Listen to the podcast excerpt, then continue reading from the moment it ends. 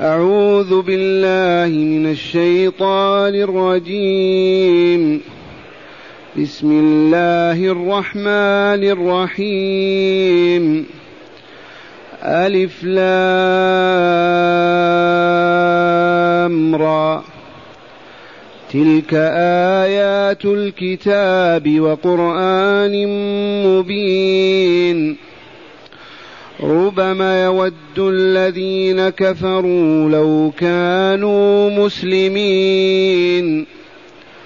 ذرهم يأكلوا ويتمتعوا ويلههم الأمل فسوف يعلمون. وما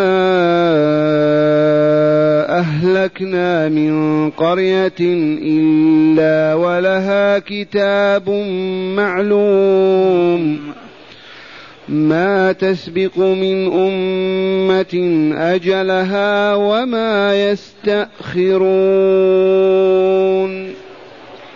معاشر المستمعين والمستمعات من المؤمنين والمؤمنات. قول ربنا جل ذكره ألف لام تلك آيات الكتاب وقرآن مبين. سبق أن عرف الدارسون والمستمعون أن القول الصحيح عند هذه الحروف المقطعة أن نقول الله أعلم بمراده به. هو الذي قاله أنزله وأعلم بمراده منه. فنفوض الأمر إلى الله. نسلم. هذه الحروف المقطعة جاءت في أكثر من ثمانية وعشرين صورة. مفتتحة بحرف واحد مثل نون وصاد وقف بحرفين مثل ياسين طه طاسين. مؤلفة من ثلاثة أحرف طاسيم ميم. ألف لام ميم را من خمسة أحرف كاف ها يا عين صاد حاميم عين سين قاف. حروف مقطعة. إذا سمعتها قل الله أعلم بمراده. نحن ما نعرف. وهناك فائدتان جليلتان عند أولي البصائر والنعاء ذكرناهما غير ما مر عند كل ذكر ألف لام ميم. الأولى لما كان المشركون أصدروا أمرهم في مكة برئاسة أبي سفيان ممنوع على المواطنين أن يسمعوا هذا القرآن. قالوا أفسد قلوب أبنائنا ونسائنا وفرق جماعتنا. إذا ممنوع أيها المواطنون أن تصغي تسمع لمحمد إذا يقرأ أو أبو بكر أو عمر مثلا. من تدبير الله عز وجل ينزل هذه الحروف الغريبة التي ما ألفوها ولا اعتدوها ولا سمعوا هذا الصوت أبدا. وهنا إذا سمع المستمع البعيد حاميم عين سين قاف يصغي ويسمع. ألف لام ميم. يصغي يسمع فجذبتهم. فكانت فائدة عجيبة أن جعلتهم يضطرون إلى أن يسمعوا. وكونهم أصدروا منع السماع جاء في سورة فصلت وقال الذين كفروا لا تسمعوا لهذا القرآن والغوا فيه لعلكم تغلبون. إذا كان أبو بكر يقرأ محمد صيحوا أنتم وغنوا حتى ما يسمع هذا الكلام وهذا الصوت. ثانيا الفائدة الثانية تحداهم الله عز وجل والجن معهم على أن يأتوا بمثل هذا القرآن. ما دمتم كذبتم أن يكون كلام الله وقلتم مستحيل ولن يكون كلام الله. اتفقوا أنتم والجن وأتوا بكتاب مثله. جاء ذلك في سورة بني إسرائيل الإسراء. قل لئن اجتمعت الإنس والجن على أن يأتوا بمثل هذا القرآن لا يأتون بمثله. ولو كان بعضهم لبعض ظاهرا. ففشلوا. تحداهم بعد ذلك بعد عام أو عامين بأن يأتوا بعشر صور فقط. قل فاتوا بعشر صور مثله مفتريات. والله ما استطاعوا ولن يستطيعوا. أخيرا في المدينة نزلت سورة البقرة تحداهم بسورة. قال تعالى من سورة البقرة قل إن كنتم في شك مما قل إن كنتم في ريب مما نزلنا على عبدنا فأتوا بصورة من مثله وادعوا شهداءكم من دون الله إن كنتم صادقين. فإن لم تفعلوا ولن تفعلوا فاتقوا النار التي وقودها الناس والحجارة. فعجزت البشرية إلى اليوم كلمة ولن تفعلوا إلى يوم القيامة. فيهم البلغاء الفصحاء الذين يأتون بالعجب في البيان والكلام ينشدون الشعر مئات قصائد ولكن ألجمهم الله. لن يستطيعوا أن يأتوا بآية مثل آيات القرآن. إذا فهو يقول لهم هذا الكلام القرآن الذي أعجزكم مؤلف مركب من ألف لام ميم را ألف لام ميم صاد ألف لام ميم هاي كذا مركب من هذه الحروف إلا لا؟ القرآن منين مركب من هذه الحروف. ألف لام ميم را ألف لام را ياسين طه فأتوا بمثله. فعجزوا. هذا الذي نقوله في فاتحة هذه الصور المفتتحة بالحروف المقطعة بعد أن نفوض الأمر إلى الله. الله أعلم بمراده بهذه الحروف. وما ذكرناه من الفائدتين قال بهما أهل العلم سلفا وخلفا. قوله تعالى تلك آيات الكتاب وقرآن مبين. ابن جرير على جلالته يقول الكتاب هنا التوراة والإنجيل. تلك آيات الكتاب أي التوراة والإنجيل. وأنا عدلت عن هذا وعدل عنه غيره. القرطبي يقول صالح للتوراة والإنجيل وللقرآن الكريم. والذي يبدو أنه هو الصواب ألف لام هذه الحروف هي التي تكون منها تكونت آيات الكتاب هل هناك آية ما في هذه الحروف؟ لا توجد آية بدون حروف. ألف باء تاتا ألف لام تلك آيات الكتاب وقرآن مبين. تألف منها آيات الكتاب وهو قرآن مبين. من هذه الحروف؟ تألفت الكلمات تألفت الآيات وإذا بها قرآن مبين. ألف لام را تلك آيات الكتاب وقرآن مبين. والمبين بمعنى المبين. أبان يبين إبانة إذا بين الشيء وأظهره فالقرآن مبين. وسمي الكتاب من الكتب الذي هو الجمع. وسمي القرآن قرآن من القرن الذي هو الجمع. تجمع الحروف تصبح كلمات تجمع آيات وتصبح صورا عديدة.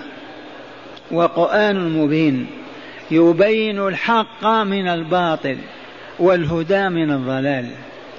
بصورة عامة القرآن يبين للناس الحق من الباطل ليعرفوا الحق فيعملوا به والباطل فيجتنبوه.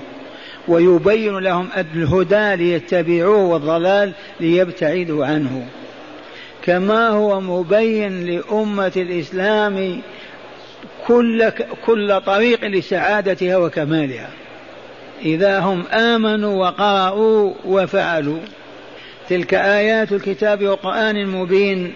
ثم قال تعالى وقول الحق ربما قراءة سبعية ربما بالتخفيف ورب للتقليل وتأتي كما هنا للتكثير وإذا زيدت لها الميم يصلح أن تدخل على الأفعال. الأصل رب زيد رب عمر رب مطر رب كذا تدخل على الاسم. لكن إذا أريد إدخاله على الفعل يضاف إليها الميم ربما أو ربما. وهنا هي للتكثير وليس للتقليد ربما يود الذين كفروا لو كانوا مسلمين. ربما يود يحب الذين كفروا في يوم الأيام آه أن لو كانوا مسلمين. وهذا له ثلاث مجالات أو مظاهر. في الدنيا إذا عز المسلمون وسادوا وطهوا وصفوا المعرضون عن الإسلام والله يقول آه لو دخلنا في الإسلام يودون لو أسلموا وهذا حصل على عهده الرسول والأم والقرون الذهبية الثلاثة ثانيا لما يكونون في عرصات القيامة ويساق أهل الجنة إلى الجنة وسيق الذين اتقوا ربهم إلى الجنة زمراء. ثم يقول كفار آه لو كنا مسلمين. في هذه الساعة. المظهر الثالث عندما يخرج الله الموحدين من النار. أهل لا إله إلا الله محمد رسول الله. يقول أهل النار آه يا ليتنا كنا موحدين مسلمين. إذ يشاهدونهم معهم في النار كذا ألف سنة مئة سنة كذا ثم يخرجون من أجل كلمة لا إله إلا الله التي في قلوبهم. إذ من مات يشهد أن لا إله إلا الله في صدق يدخل الجنة. وإن يعذب في النار ما شاء الله ويمتحش فيها كالفحم ولكن يعود إلى الجنة. ويغسلون في نهر أمام الجنة. ويعودون أطيب ما يكونون. إذا قول ربنا ربما يود الذين كفروا لو كانوا مسلمين. عرفتم في ثلاث مجالات وإلا لا؟ الآن في الدنيا لو عز الإسلام وساد أهله لتمنى آه لو كانوا مسلمين ويدخلون في الإسلام. هذا مظهر واضح وإلا لا؟ المظهر الثاني لما يساق أهل الجنة إلى الجنة وأهل النار إلى النار. ما يتمنى الكافرون المشركون لو كانوا مسلمين؟ يتمنون أن لو كانوا مسلمين.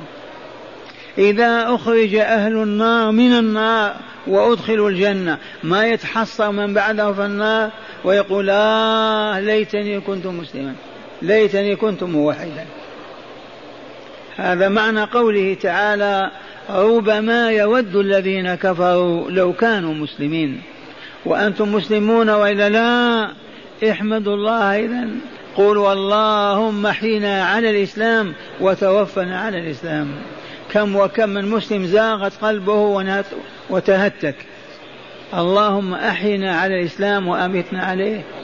ودعوة يوسف الصديق ابن الصديق لما جلس على أريكة الملك وحضرت أسرته بكاملها والداه وإخوته رغب عن الدنيا وعزف عنها وقال ربي قد آتيتني من الملك وعلمتني من تأويل الأحاديث.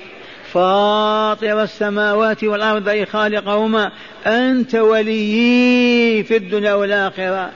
توفني مسلما وألحقني بالصالحين. توفني مسلما وألحقني بالصالحين. هذه الدعوة ندعو بها دائما وأبدا. أن يتوفنا مسلمين وأن يلحقنا بالصالحين. ربما يود الذين كفروا لو كانوا مسلمين ثم قال تعالى لرسوله ومصطفاه المبلغ عنه ذرهم اتركهم يا رسولنا يأكلوا ويتمتعوا ويلههم الأمل فسوف يعلمون. الآيات في سياق حمل الرسول على الثبات ومواصلة دعوته إلى نهايتها إلى نجاحها وقد نجحت. فالله يقول له اتركهم يا رسول الله اترك هؤلاء الكفار هؤلاء المشركين هؤلاء الفسق المعاندين المحاربين اتركهم. لمن؟ خليهم ياكلوا الأطعمة اللحوم الخبز الكذا ويتمتعوا بالشهوات والملاذ كما حبوا ويلهيهم الأمل. وهذه تحتاج إلى وقفة. من منكم يرضى أن يكون كأبي جهل وعمر بن عمرو بن هشام؟ فيقول الله تعالى كل وتمتع والهو ما يرضى بهذا أحد. اذا يجب أن يكون أكلنا على منهج رسول الله صلى الله عليه وسلم. فلا نأكل ما حرم الله علينا. لا مالا مغصوبا ولا مسروقا ولا مرابا فيه ولا ناكل طعاما محرما كلحوم الميتة ولحم الخنزير وما إلى ذلك ناكل ما هو طيب طاهر ولا نش ناكل نشرب حتى نتخم ونصاب بالمرض.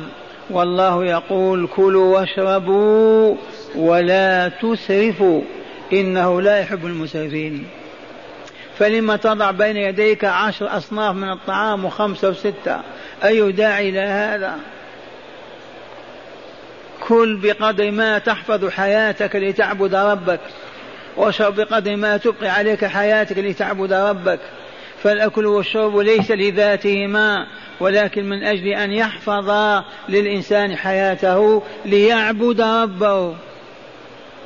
والتمتع بأنواع اللباس والطعام والشراب والمراكب كذلك لا يليق بنا أبدا نحن أتباع النبي محمد صلى الله عليه وسلم أو نتورط فنصبح مع هؤلاء. وتمتعوا بملاذ الدنيا ومطاعم ومشارب ومناكعها خليهم يفعلون هذا ثم ويلهيهم الأمل.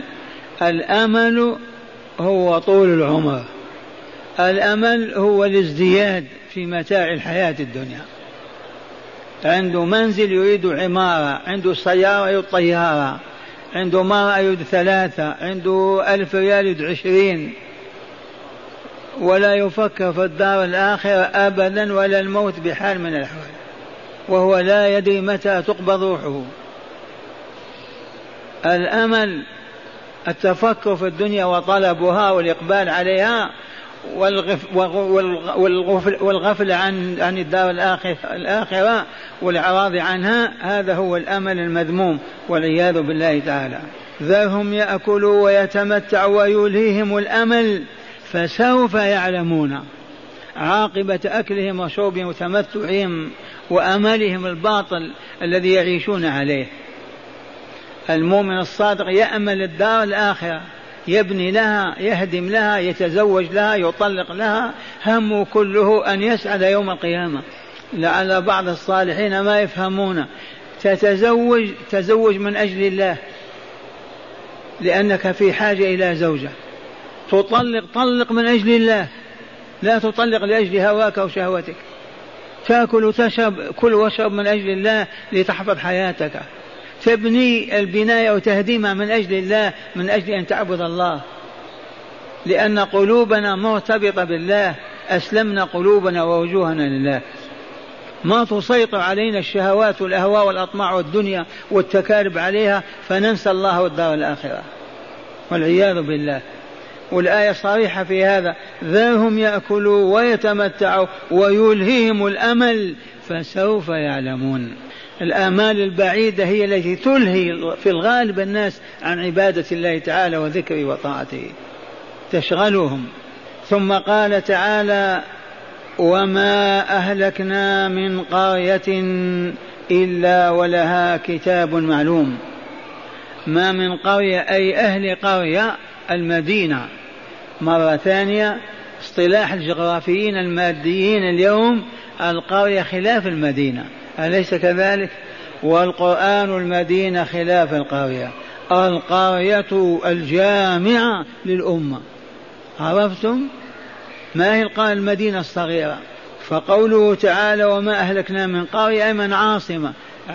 العواصم في عاد مدن عاد الضخمة العالية.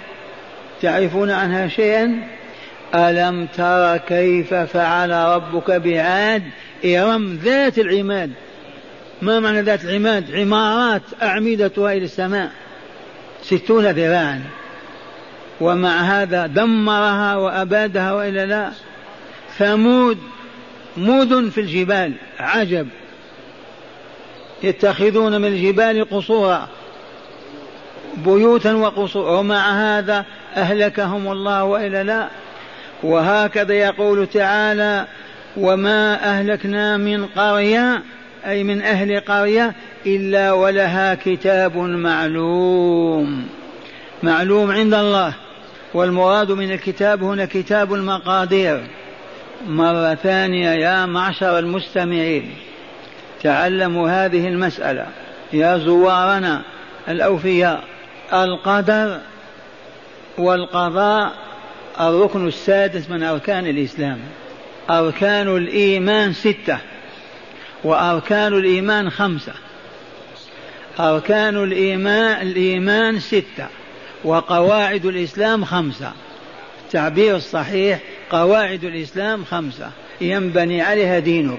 شهادة أن لا إله إلا الله وأن محمد رسول الله وإقام الصلاة وإيتاء الزكاة وصوم رمضان وحج بيت الله الحرام لمن استطاع إليه سبيلا. أركان الإيمان التي ينبني عليها فإن انهدم ركن انهدم الكل كالقواعد. لو قال شخص أنا لا أصوم كفر ولا يقبل من صلاة ولا حج. إذا انهدمت قاعدة الآن يسقط البناء وإلا لا؟ يسقط. الأركان كذلك. الإيمان بالله وملائكته وكتبه ورسله واليوم الآخر والقدر خيره وشره. اعلموا لما أراد الله عز وجل أن يخلق الخلق. الخلق مخلوق وإلا لا؟ ما سمي خلقا إلا أنه مخلوق. ما كان الشمس ولا قمر ولا سماء ولا أرض ولا ولا. قل أئنكم لتكفرون بالذي خلق الأرض في يومين وتجعلون له أندادا. ذلك رب العالمين. وجعل فيها رواسي من فوقها وبارك فيها وقدر في أقواتها في أربعة أيام. ثم استوى إلى السماء وهي دخان فقال لها الأرض إيتي طوعا أو كان قالت أتينا طاعين فقضاهن سبع سماوات في يومين. قولوا آمنا بالله. غمض عينيك وانظر هذا الكون من أوجده.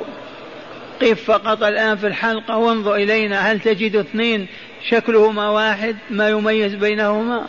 لو تقف البشرية كلها ما تجد اثنين لا يفرق بينهما أبدا. أي علم أعظم من هذا؟ أي قدرة أعظم من هذه القدرة؟ إذا القدر أول ما خلق الله القلم فخلق القلم. قلم الله ليس قلم زيد وإلا عثمان. يعلمه هو. كيف يكون؟ اكتب. قال ربي ماذا أكتب؟ قال اكتب ما هو كائن إلى يوم القيامة. فكتب مقادير كل شيء. أقسم لكم بالله. جلستنا هذه والله مكتوبة. ولولا أنها مكتوبة والله ما جلستموها. ولا كانت ابدا. اذا كتب الشقي شقي والسعيد سعيد. الفقير فقير والغني غني. العزيز عزيز والذليل ذليل ولكن ربط ذلك بأسبابه يسعد هذا لإيمانه وصلاحه يشقى هذا لكفره وباطله. يمرض هذا لأكله ما لا ينبغي ويصح هذا لفعله كذا ينتفع به. إذا وما أهلكنا من قرية إلا ولها كتاب معلوم بالساعة بل باللحظة والدقيقة. متى يتم هلاكها؟ قال هذا لرسولنا ليخوف أهل مكة. وما يدريكم يا أهل مكة أن لكم ساعة كما كانت لصالح وثمود لعاد وثمود. وما أهلكنا من قرية من القرى إلا ولها كتاب معلوم عند الله معروف بالدقيقة. ففي الآية تخويف لأهل مكة ليتراجعوا عن كفرهم وشركهم وعنادهم وحربهم لرسول الله والمؤمنين. وهي في نفس الوقت إلى الأبد. ما من قرية يريد الله إهلاكها ودمارها إلا وقد كتب ذلك وعين وحدد وحتى اليد الفاعل له. والبشرية تعيش ولا تدري ما يحدث لها غدا. وما كتبه الله هو الذي يتم. هكذا يقول تعالى لرسوله صلى الله عليه وسلم ذرهم يأكلوا ويتمتعوا ويلههم الأمل فسوف يعلمون. وما أهلكنا من قرية إلا ولها كتاب معلوم عند الله ألا وهو كتاب المقادير. ثم قال تعالى ما تسبق من أمة أجلها وما يستأخرون. ذي سنة الله. ما تسبق أمة أجلها بأن تهلك قبل أجلها أبدا ولا تستأخر أبدا عن وقتها. ما هي الأمة فقط أنا أو أنت أيها المستمعون؟ نستطيع نستقدم عن أجل نموت قبل أجلنا بساعة ولحظة؟ والله ما كان. هل لما وجدنا وجدنا قبل ما كتب الله لنا بيوم وساعة والله ما كان. إذ لولا هذا النظام الأزلي لارتمطت الحياة واختلط وفسدت ولا تعيش عام واحد. لولا هذا النظام الدقيق. كتاب المقادير. ضربت لكم مثلا لكتاب المقادير. قلت المهندس المعماري يجلس على كرسيه والطاولة بين يديه ويضع ورقة ويرسم فيها ما شاء أن يرسم. عمارة فلة مدينة قرية باقرة بقلمه. كذا ويعطيها للمنفذين فينفذونها كما هي حتى النوافذ حتى ألوان النوافذ. هذا موجود وإلا لا؟ فالله عز وجل كتب في كتاب المقادير كل شيء ولن يتم إلا إذا حان وقته وتمت ساعته. قولوا آمنا بالله آمنا بالله ولقائه. وفائدة القضاء والقدر أن المؤمن لا يكرب ولا يحزن كما يكرب ويحزن الكافرون بالقدر الجاهلون به. وهذا مجرب ومشاهد. المؤمن الصادق إذا أصيب بمصيبة ما يكرب ولا يحزن حزن الكافر والجاهل. لأنه عرف أن هذا كتبه الله وقدره لا يرد أبدا فلهذا لا ينتقم ولا يبطش ولا يثأر ويفوض أمر لله. هذا معنى قول الله تعالى ألف لام را تلك آيات الكتاب وقرآن مبين. ربما يود الذين كفروا لو كانوا مسلمين. ذرهم يأكلوا ويتمتعوا ويليهم الأمل فسوف يعلمون. وما أهلكنا من قرية إلا ولها منذرون إلا ولها كتاب معلوم. ما تسبق من أمة أجلها وما يستأخرون. فهمتم هذه الآيات؟ لو كنتم كل ليلة تسمعون آيات كهذه كيف يكون حالكم؟ والله لكنتم علماء ربانيين لا تظهر المعصية في بيوتكم ولا في دياركم. إليكم شرح الآيات من الكتاب. سبق أن عرفنا أن كل آية لها هداية وهذه الآيات لها هدايات. ما هي هدايات؟ وتأملوا. القرآن الكريم مبين لكل ما يحتاج إليه في إسعاد الإنسان وإكماله القرآن الكريم. مبين وإلا لا؟ لماذا؟ لكل ما يحتاج إليه في إسعاد الإنسان وإكماله. والله العظيم. من أين أخذنا هذا الهداية؟ وقرآن مبين. ثانيا إنذار الكافرين وتحذيرهم من مواصلة كفرهم وحربهم للإسلام فإن يوما سيأتي يتمنون فيه أن لو كانوا مسلمين. مرة ثانية إنذار الكافرين وتحذيرهم من مواصلة كفرهم وحربهم للإسلام فإن يوما سيأتي يتمنون والله العظيم فيه أن لو كانوا مسلمين. والآن معرضون عن الإسلام ويحاربونه ولا يريدونه سيأتي يوم والله يتمنون أن لو كانوا مسلمين. قال تعالى ربما يود الذين كفروا لو كانوا مسلمين. ثالثا تقرير عقيدة القضاء والقدر. عرفتم القضاء والقدر؟ ركن سادس من أركان الإيمان وإلا لا؟ ما معنى قضى حكم الله معنى قضى وقدر الوقت المعلوم والساعة والهيئة والكيفية في كل جزئيات الموجود. قدره بعد أن قضى به وحكم فيتم كما قدره. يستحيل أن يتغير شيء عما في كتاب الله عز وجل. كتاب المقادير. تقرير عقيدة القضاء والقدر فما من شيء إلا وسبق به علم الله وكتبه عنده في كتاب المقادير. الحياة الموت الربح الخسارة السعادة الشقاوة كل هذا مدون مكتوب فلهذا لا قيمة للآمال الكاذبة. جميع ما كان وما هو كائن وما سيكون سبق به علم الله تعالى وكتب في اللوح المحفوظ. معاشر المؤمنين عندنا مريض بواب ورجل يقول امرأته أو أمه مريضة قالوا ادعوا الله لنا بالشفاء. هيا ندعو الله عز وجل. اللهم يا أرحم الراحمين يا رب العالمين يا ولي المؤمنين يا متولي الصالحين هذه أكفنا قد رفعنا إليك سائلين ضارين فاشف, فاشف هذين المريضين واشف كل مريض فينا وبيننا وفي بيوتنا ومشافينا.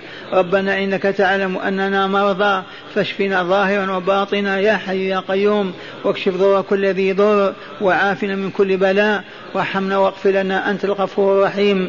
واختم لنا بخاتمة السعادة يا رب العالمين. وتوفنا مسلمين وألحقنا بالصالحين.